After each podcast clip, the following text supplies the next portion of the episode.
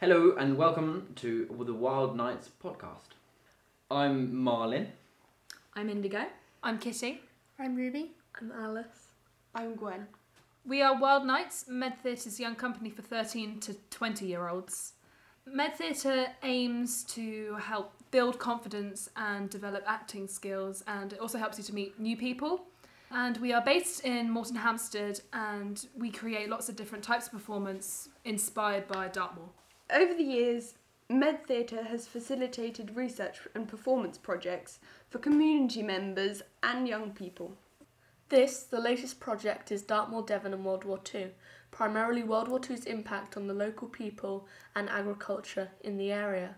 Starting in November this year and running till May 2021, Promoting the preservation of heritage, this aims to educate the community about the impact of World War II on their local area. through various different sub projects.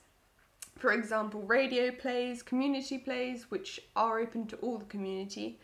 There are workshops, residentials. We also collect, uh, planning to collect oral history, and also this podcast. The podcast is a recording of what we've been up to each month. So uh, at the end of each month, we're going to make a podcast about what we've been doing in the World War II project and kind of things we've been getting on with and activities we've been doing. So far in December, we have done research both from books and the internet about the themes of the project.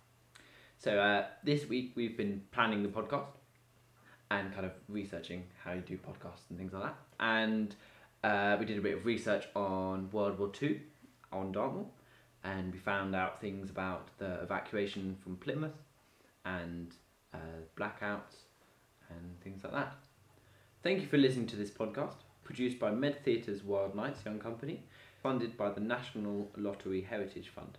And we would like to say a special thank you to players of the National Lottery for making this possible. Thank you. Tune in each month for updates on how our project is going.